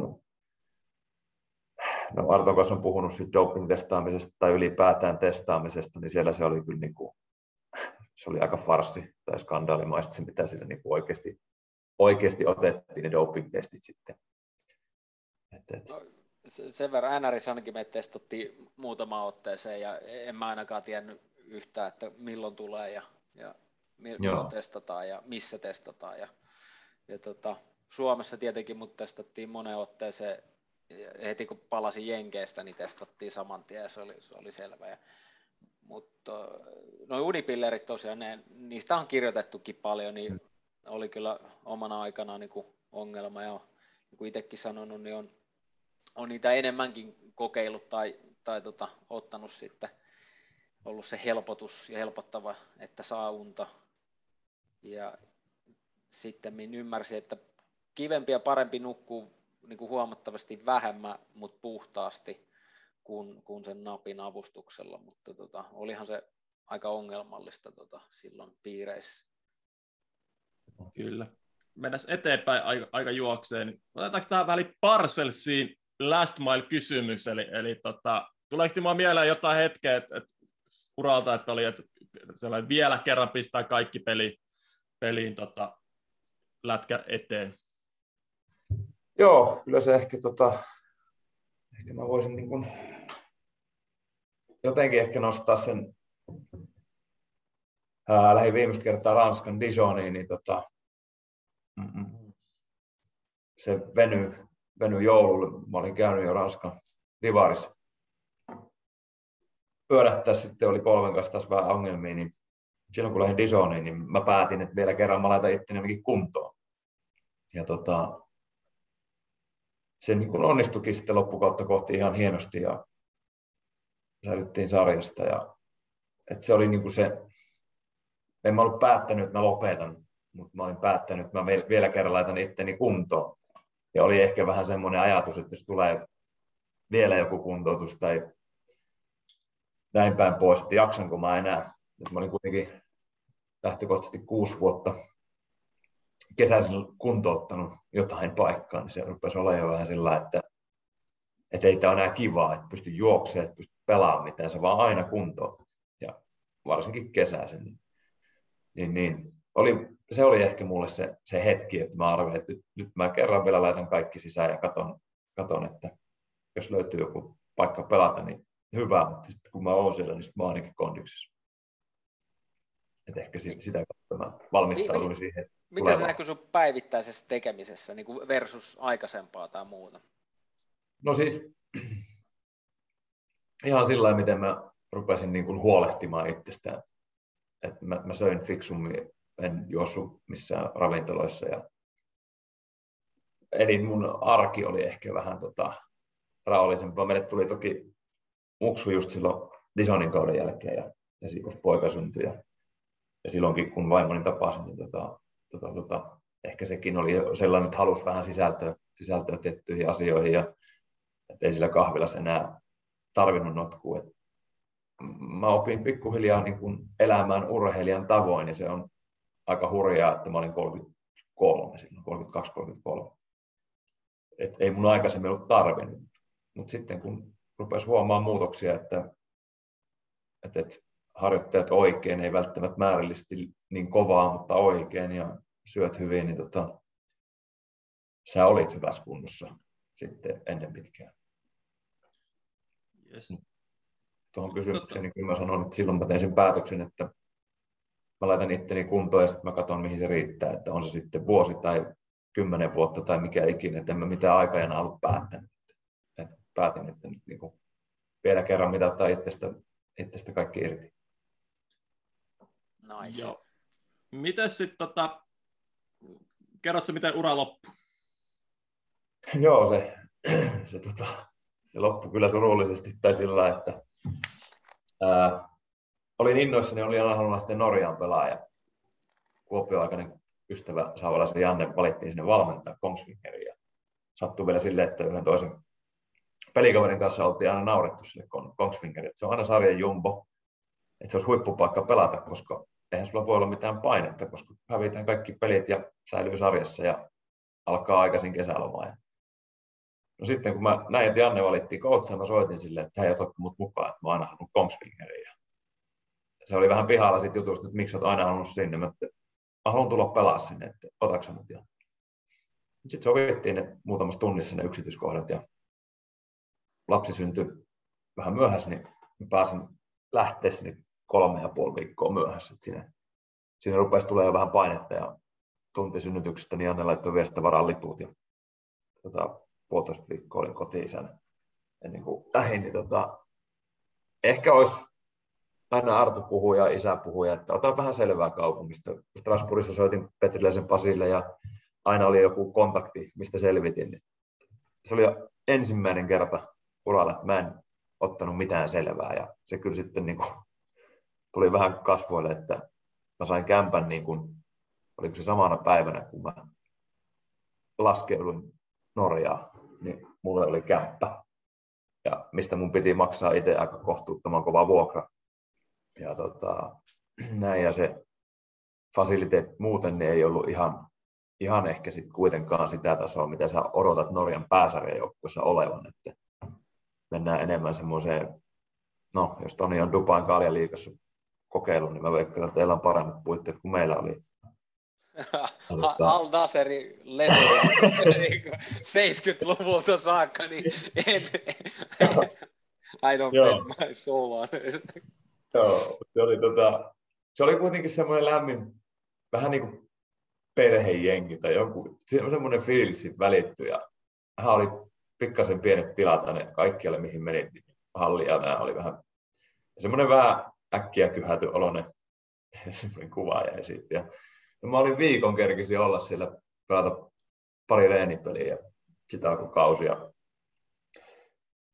No ei se nyt niinku voitosta voittoa ollut, mutta tota, kyllä me alkuun roikuttiin muutamat pesi ihan hyvin mukana ja oma peli meni oikeasti ihan, ihan kiitettävästi. Sillä mä olin tyytyväinen, että mä sain niinku siinä jengissä niissä olosuhteissa hyvin irti itsestä ja olin kapteeni siellä tosiaan ja nautin, nautin kyllä siitä alkuvaiheesta ja sitten sitten siinä rupesi tapahtua asioita, että Janne oli saanut tota, kirjallisen varoituksen seuralta syystä, ettei hän tervehtinyt hallitusta tarpeeksi iloisesti ottelutapahtuman yhteydessä. Niin tota, alkoi vähän semmoinen, semmoinen vanha, en mä sano ego, mutta vanha Timo nostaa päätä ja alkoi kipuilemaan sitä, että, että hän nyt niin voi pääkoutsille mennä sanoa tuommoisesti. Ne antoi sen kirjallisen varoituksen ja sitten mulla hajosi polvi mä tiesin, että se hajosi, kun tuli semmoinen taklaus pelissä ja mua ei päästetty lääkäriin. Lääkäriin ja sitten tota, kolme viikkoa mä pyysin, että voisinko mä käydä lääkärissä. Ja pelasin yli kymmenen peliä sillä rikkinäisellä jalalla ja sitten sit tulikin vähän vaikeampaa, kun sä et pysty niin lähtemään paikalta oikein liikkeelle. Ja tota, meidän oli pakko voittaa ja Jannekin sanoi, että sä et voi niin kuin olla sivussa nyt, että nyt on pakko saada voitto. Voitto ja tota, jollain ihme, ihme kello semmoinen kaidattiinkin. Ja, tota, tota, sitten mä rohkenin, oli Sturhammari vastaan pelissä, pelasi Römperi Joonas ja mä sitten jotenkin sen pelin jälkeen, niin kuin, en mä tiedä luovutinko mä, mä jotenkin arvelin, että se lääkäri oli käynyt hallilla, se oli venäläistausta, niin sanoi, että rositeissa venähdys tai joku tämmöinen, että ei mitään isoa pelaavaa. Mä menin Joonakselle sanoa, että voisiko tavata teidän lääkärin tai jonkun. Se sanoi, että sulla on polvipaska. Mä sanoin, että mistä sä tiedät, että tähän näki, kun se sattuu, kun se luistelee. Sitten siinä tuli fyssari paikalle, katsoi sen jalan ja se kävi hakemaan niiden lääkäriä. Mä sain sitä kautta lähetteen kuviin Osloon seuraavalle viikolle ja tota, tota, Oslossa kerrottiin sitä aika suoraan, että sulla on niin kuin kolmen prosentin mahdollisuus urheilla ikinä täyspainoisesti tuolla sun jalalla. Että jääkiekkoiset pelaa. Tavallaan se oli niin sit kuitenkin helpotus, että oli niin kuin, tota, tota, mä olin kuitenkin alkanut purkaa omaa sopimusta jo seuran kanssa ja en sitä kotona uskaltanut ikinä sen tarkemmin mainita, kun oli pieni lapsi siellä, mutta siinä kävi semmoinen pieni välikohtaus hallilla, kun mä kuulin, että Janne ollaan savustamassa nyt sitten oikeasti pihalle, niin mä kävin ilmoittaa seurajohdolle, että tämä on mutta, niin kuin, no suomeksi sanottuna hemon paskaa, että te ette tiedä, mitä te teette, meillä on olosuhteet päin persettä joukkuejohto oli kavaltanut meidän aamieskassan ja tämmöisiä juttuja, ja sitten niin päävalmentaja pannaan pihalle. No sittenhän mäkin sain varoituksen sitten, ja sitten rupesin purkaa soppareja. Öö, tota, mä laitoin siihen ehdoksi siinä vaiheessa, että mun pitää päästä lääkäriin. Niin sitten se unohdettiin se homma, että ei sitä sopparia tarvitse purkaakaan. Mutta sitten kun se voitto tuli, niin mä olin aika varma, että nyt on nyt on niin se aika, että, että mä nyt siirryn lääkäriin ja näin päin pois. Ja eka matsi, Janne oli siis vielä, että se ei ole saanut kenkää, mutta sitä oltiin savustettu pihalle. Niin eka matsi sen, sen jälkeen, kun mä kuulin, että mä enää pelaan, niin Janne pyysi mut pelireissulle mukaan ja mä menin koutsaan. Koutsaan tota kakkoskoutiksi siihen matsiin me otettiin piste. Piste ja tota, oli makea niin tunne sillä, että pystyi kuitenkin jotenkin niin jeesiin, jeesiin siellä, vaikka mä olin aivan kujalla, että en mä, en mä pystynyt oikein mitään semmoista muuta, muuta neuvoa antaa jätkille, kun että olkaa rohkeita. Niin. Mutta sitten kun seuraavaa peliä kysyttiin, niin mä sanoin Jannelle, että tota, se oli viimeinen peli, mitä mä kootsin, että yksikään kootsi ei lähde tuolla pisti keskiarvolta konsernista pois. Että mä pidän itsellä sen. sen ja tota, mulle tarjottiin kuultiin, että mä menen leikkauksiin, mutta tarjottiin kaksivuotista sopimusta.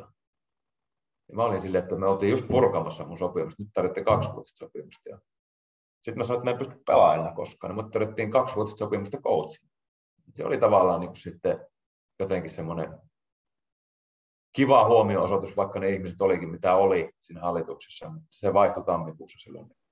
Me saatiin sinne no, käytännössä faneja pyörittää sitä seuraa. Ja saatiin kaikki raha-asiat kuntoon ja mä pyysin jätkiltä sopparit ja kaikki laskut, niin ne hoitettiin ja näin päin pois. Silleen siitä kaudesta ja hyvää mieleen, jolla ihme vielä säilyttiinkin sarjassa, ei sitten ole kuin vuoden enää pysty sen jälkeen.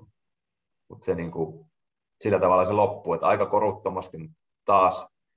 Ehkä mä olisin toivonut, että ei olisi tarjottu enää sitä, sitä paikkaa, mutta tota, mulle se oikea tapa oli lopettaa se, että ei pysty koska en tiedä, olisinko itse osannut missä vaiheessa sit sanoa, että nyt ei niin kuin pysty tai riitä tai mitä vaan. Et, et, kyllä tuossa niin kuusi vuotta vammojen kanssa pelaat, niin ei se pari vuotta olisi varmaan tuntunut enää missään sinne päällä. Se oli jotenkin helppo, helppo käsitellä, että pari päivää meni ja sitten piti ruveta miettiä, että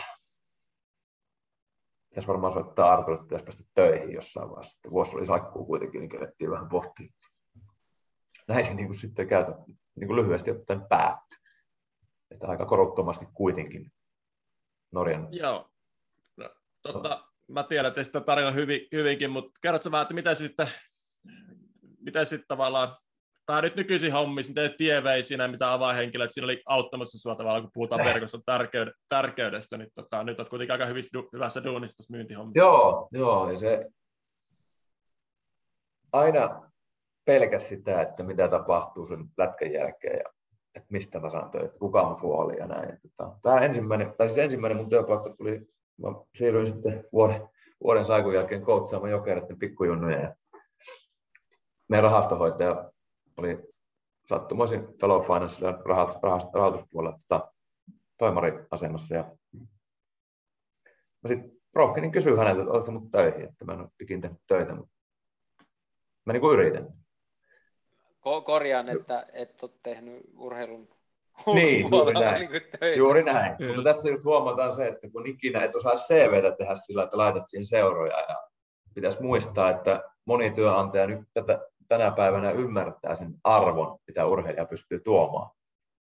Ja tota, se Jouni osasi kyllä repii varsinkin alkuun oikeasta naruista, että se, se löi mulle niin kuin tavoitteet ja se haistoi, että tuolla jätkellä on niin, kuin niin kova kilpailutetti. Ja, että vaikka se osaisi tehdä niitä asioita, niin se, se kyllä niin kuin väkisin saa kauppaa. Ja, ja kun rahaa myyt, niin se ei ole, se ei ole sellainen, että ensimmäiseen tapaamiseen luovuta. Ja sitten Tonilta tuli toki hyviä vinkkejä, miten kehittää itseensä, kouluttaa, pysty puhumaan ehkä vähän, vähän jo niissä duuneissa. Ja se aika, mitä oli, niin se, se meni hyvin.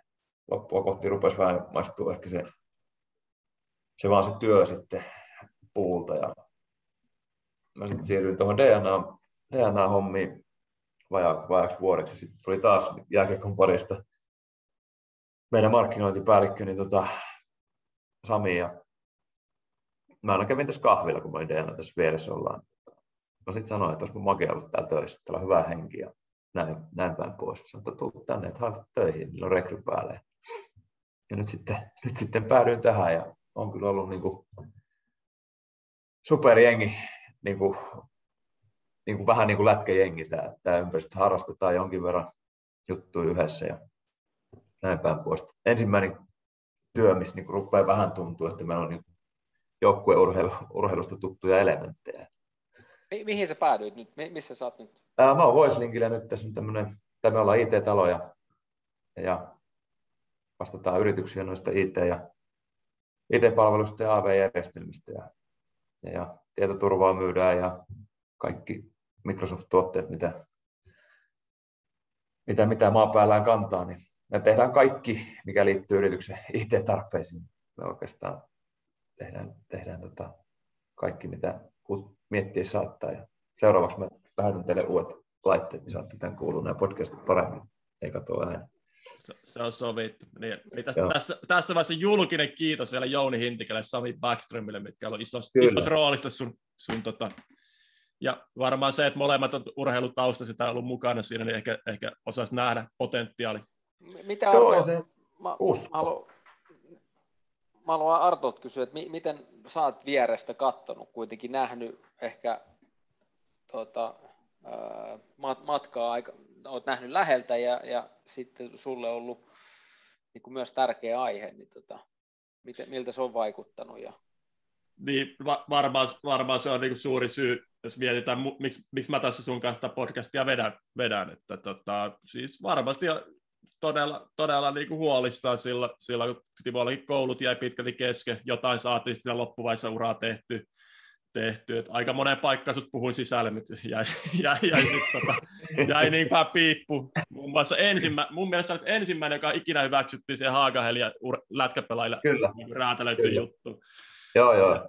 Siitä, tota... Ja Vierumäellä on ollut urheilumanageroinnin tutkintoa sun muuta, niin jotain, että onneksi tehtyykin, tehtyykin ja myynnin ammattitutkintoa, mutta tota, ja just toi, että, että ei ollut kuitenkaan työkokemusta ju, juuri mitään muuta lätkän lisäksi, lisäksi ja, ja näin.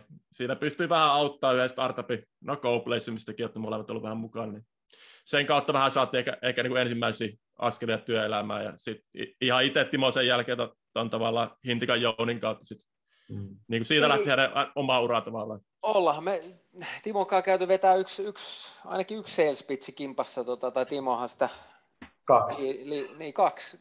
kaksi tota, se oli, meni oikein mahtavasti. Oliko, tota. oliko se toi hyvin kävä Liminka, missä käytti? Vai käyttikö molemmat? Joo, Hyvinkäällä taidettiin. Mut, mut se, se, se, on semmoinen tarina, että me pyydetään Kauppisen Markusta vieraaksi, käydään sitten se koko, koko se, se on niin kuin oma jakso arvoinen tarina, se koko, koko, koko, firma. Joo, mutta siis Artolle sitten iso kiitos, että Arto on aina niin kuin ollut huolissaan ja sitten sit järjestänyt mulle niin kuin mahdollisuuksia, että et, et, kouluttautuu ja rohkaissut varsinkin siinä työnhaussa ja semmoisessa, että aina muistuttanut, että kato verkostoa ja kato Facebook-kaverit, kato puhelinluettelos, että et, et, et, etsi sieltä. Ja, et, niin, niin, koska se oli se isoin ahdistus kautta pelko tuossa loppuvaiheessa uraa. Ja oikeastaan kun loukkaantui silleen vakavasti ensimmäistä kertaa, niin tota, että mihin mä päädyn, niin se on niin kuin hieno, hienoa, että oli joku katsomus vähän, vähän tota tuhlaajapoja perään. Mutta sitten on sama Tonilta on saanut paljon oppia, oppiahan saa kun kysyy ihmisiltä, että se niinku, semmoinen rohkeus ja usko siihen omaan, että kyllä mä pärjään ja kyllä sua tuetaan siinä alkuvaiheessa. Ja sitten niin kuin lähtökohtaisesti mä oon pitänyt puoli vuotta vuosi, niin sitten sä opit niin kuin duunissa tai työelämässä niin lentää, että sitten se pärjää jo vähän omillaan. Ja toki vieläkin kysytään apua ja ei, se, ei se niinku, mun mielestä se ei ole noloa, mun mielestä se on hienoa, jos joku kysyy apua, tai jos multa kysyy joku, niin totta kai mä autan. Et se on vaan niinku, aina jotenkin tuossa meidän ennakkoasenteissa, että me töihin, niin sun pitää olla tietystä muotista, tietyn näköinen ja pukeutua tietyllä tavalla. Ja sitten niin kuin myynnin parissa varsinkin kun toimii, niin kyllä se persona on, mikä, mikä niin kuin pitää heittää, heittää ja sitten se, se, se varmasti myy. Mä ehkä yhden nimen, yhden nimen vielä haluaisin nostaa tähän keskusteluun. Eli Lasse Riitesso, joka on meillä ollut tässä vieraan, joka Lassella oli myös siinä alkumetrillä aika iso rooli, että saatiin tuota siirtymä tehty. Kerrotko vähän, vähän siitä? No, eikö Nallipyssy ollut Lasseen kuvaava lempinimi vai mikä se oli? Ta- Lasse oli, Lasse oli mulle täysin oikea henkilö niin kuin johtamaan ja etsimään sitä mun omaa, omaa polkua. Et siinä ei etitty mitään kultaista keskitietä. Mentiin niin kuin sen o oma itsesi ja Lassekin on suht räväkkä persona tai osa-alue. Ja tykkää herättää keskustelua ja muuta, niin se tota, mä jotenkin innostuin, kuin siisti jätkä se Lasse on ja se ohjaa mua ja se on pärjännyt työelämässä. Niin mä otin paljon niin kuin mallia. Sitten kun se se sanoo että kokeile kaikkea, mitä mieleen tulee. Ja, no, rahoitusalalla se ei välttämättä ollut se niin kuin, älyttömän niin kuin se, se toimivin juttu, jossa niin kuin, yrityspalaverissa, kun puhutaan rahasta, niin heitä vähän juttua ja vitsiksi ja availet painannappeja, niin se ei, se ei toimi. Et se, se ei ole koe, en ole kokeillut, mutta uskoisin näin, että ei toimi. Mutta se, että se, se aina tuli esiin, se itseluottamus ja se rohkaisu, mitä Lassi tarjosi mulle, niin, niin kyllä mä sen, sen tota, ää, koulutusjakson jälkeen niin tiesin, että kyllä mä niin pärjään. Et mun itseluottamus oli aika amerikkalaisella tasolla silloin sen jälkeen, vaikka se oli lyhyt, lyhyt setti niin kuin päivissä laskettuna, niin tosi antoisa hyvä, hyvä liideri tai hyvä mentori mulle. Kasvuasenne on se tärkeä, niin kuin ymmärtää se, että me voidaan olla mitä vaan me halutaan. Me ei voida olla kaikkea, varsinkaan samaan aikaan, mutta voidaan olla mitä me halutaan, kun me panostetaan, että et, et, tosiaan se taika, mikä meissä on urheilijana, niin se sama on, on yhtä lailla siellä työelämässä, että miten me jalostetaan vaan se ulos. Yhden hmm. vinkin mä heitän, no, kun puhutaan tästä verkoston voimasta ja kun me tavataan uran aikana vaikka kuinka paljon eri ihmisiä eri aloilta, otetaan niitä käyntikortteja ja laitetaan puhelimeen, niin on, on hyvä laittaa vaikka siihen käyntikorttiin se, että missä ja miten tapas, äh, kenet, kenen henkilö. Ja, ja se voi sinne puhelimeen tallentaa yhtä lailla, että siinä vaiheessa kun se ura loppuu, se rupeat käymään sitä listaa läpi, niin sulla on pikku muistutuksia siellä itselle, että, että, että missä sä oot nähnyt tämän tota, henkilö. Niin se on helpompi vielä soittaa sille, että hei, että muistaaksä silloin, silloin kun nähtiin, treffattiin siellä. Joo, toi on ihan ihan uusi juttu mulle, varmasti olisi kyllä toimiva ja hauska tuommoinen muistutus. Että et se meinaa tosiaan aina vähän unohtua, että missä on tavannut ja nimi muistikin on mitä on, niin välillä Joo, no, kyllä se riittää, että, että se kun laittaa ne käyntikortitkin ta- talteen on, on, on niin. äärimmäisen hyvä tai tallentaa ne numerot. Mutta sanotaanko näin, että ilman niin kuin lätkää en olisi päätynyt näihin hommiin, mutta se oli ehkä vähän koomista, että mä en ollut pelaaja enää, kun mä päädyin näihin hommiin. Mä niin kuin aloittelin kootsaamaan, niin se tuli sit sitä kautta, että se oli se niin kuin taustalla ja sitten, sitten näin. Mutta, varmasti jos olisi ollut peliaikoina kiinnostusta ja etsii niistä yhteistyökumppaneista tai näin, niin kyllä mä aina tulen ihmisten kanssa toimeen. Niin, ja Artokin sitä on paljon maininnut ja näin sosiaalisessa tilanteessa mä kyllä viihdyn. Niin, niin, että aina löytyy se keino, keino sit saada ainakin tapaaminen. Kyllä. Se on, vielä, tapa, tapa, niin, tapaamisessa on kaiken alku ja sen tapaamisen saaminen on jo nimenomaan mistä kaikki lähtee. Mm. Kyllä, kello käy tosiaan, vielä monta juttua, skipattiin nyt esimerkiksi juniorivalmennuspuoli kokonaan, mutta mut mennään, mennään siihen Toni viimeiseen kysymykseen, ei paisu liikaa. Joo, identiteetistä kun ollaan puhuttu paljon ja tässäkin kysytty henkilöitä ja ollaan sunkaan itse asiassa näistä juteltu aikaisemmin, niin miten, miten sä koet, jos, jos sä vertaat niin kuin aikaisempaa ja nyt tähän päivään identiteettiin, sen muutosta, ja mennään sitten oikeasti sinne vielä syvempään kysymykseen, että, että kuka minä olen, niin kuka on Timo. Jätetään nyt se valmentaja ja myyjä ja kaikki muut roolit pois, myös perheen eri roolit. Niin. Toi, tota, sulla on Toni ikävä tapa riisua ihmisiä aina kysymyksen muodossa, niin tota, on tos, to, tosiaan puhuttu sunkaan noista ja aika pahasti, aika pahasti vaiheessa vielä etsin, etsin itseäni, mutta tota, muutos on ollut varmaan aika suuri, että en ole enää niin koppava kukkopoika tai sellainen ulospäin.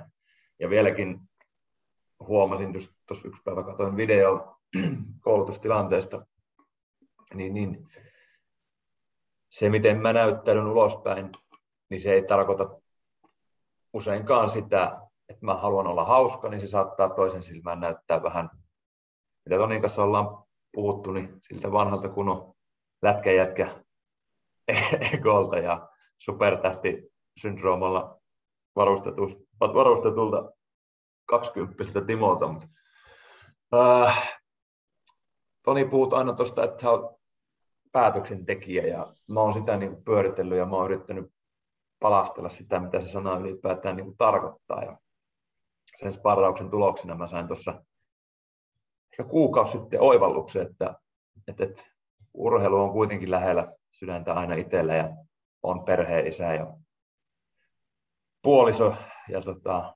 näin, niin, niin mä haluaisin olla ratkaisija. Mä aina halunnut ratkaiseva pelaaja, ratkaisi, ratkaisija pelaaja. Niin, Mutta mut se, että mitä se tarkoittaa ja tota, miten siihen päästään, niin se on vielä vähän vaiheessa, mutta mä oon ehkä hahmotellut sen sille, että